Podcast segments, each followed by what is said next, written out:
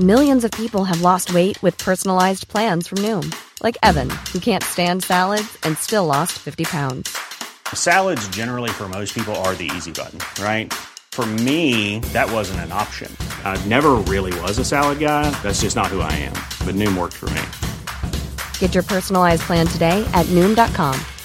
Real Noom user compensated to provide their story. In four weeks, the typical Noom user can expect to lose one to two pounds per week. Individual results may vary. How about a letter from President Marcos to the young women of Zamboanga City? First word IT would be salutary and gracious if President Ferdinand Marcos Jr., amid the many cares of state, could find time to pen a letter to acknowledge and commend the remarkable achievements in this decade of the young women of Zamboanga City in the field of sports, and the part that milieu and local support must have surely played in their epic performance in sports competition.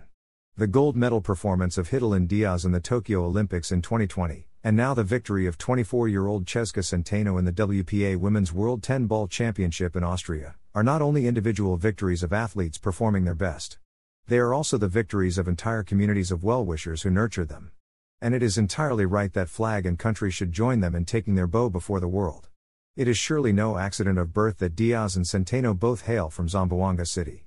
They are the result of nurture and support by sports loving and competitive communities.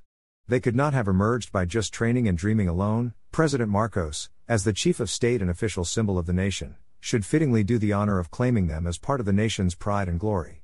I think it would be entirely appropriate if, in bestowing the honor, the president would do something similar to what Dr. Jose Rizal did with the young women of Malolos in 1888.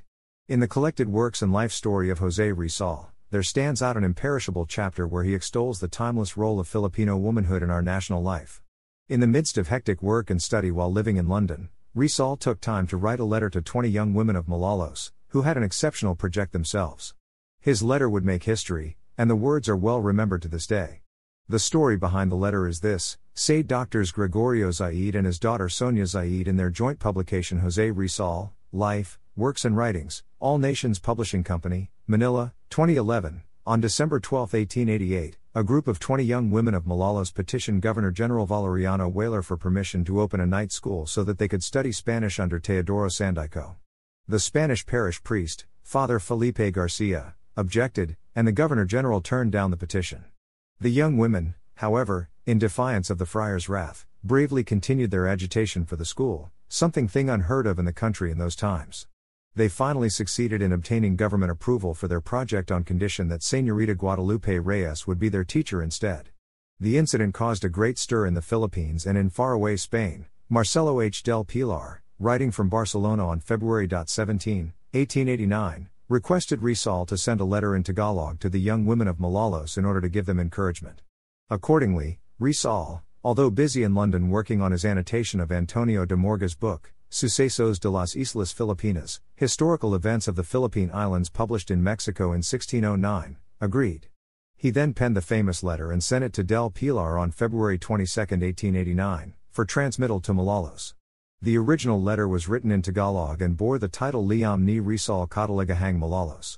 The Spanish and English translations of the letter were published together with the title A Letter to the Young Women of Malolos by Jose Rizal edited by Teodoro M. Kalaw and published by the National Library in 1932. In their book, Gregorio Zaide and Sonia Zaide reproduce the complete text of the letter in English. Rizal opens his letter as follows When I wrote Noli Me Tangere, I asked myself whether bravery was a common thing in the young women of our people. Brought back to my recollection and reviewed those I had known since my infancy, but there were only a few who seemed to come up to my ideal. There was, it is true, an abundance of girls with agreeable manners, beautiful ways, and modest demeanor. They seemed like faded plants sown and reared in darkness, having flowers without perfume and fruits without sap. However, when the news of what happened in Malolos reached us, I saw my error, and great was my rejoicing. I did not know Malolos nor its young women. Now that you have responded to our first appeal in the interest of the welfare of the people, now that you have set an example to those who, like you, long to have their eyes opened and be delivered from servitude, new hopes are awakened in us and we now even dare to face adversity, because we have you for our allies and are confident of victory.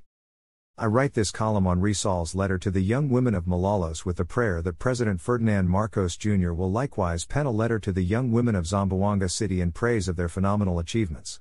YenObserver at gmail.com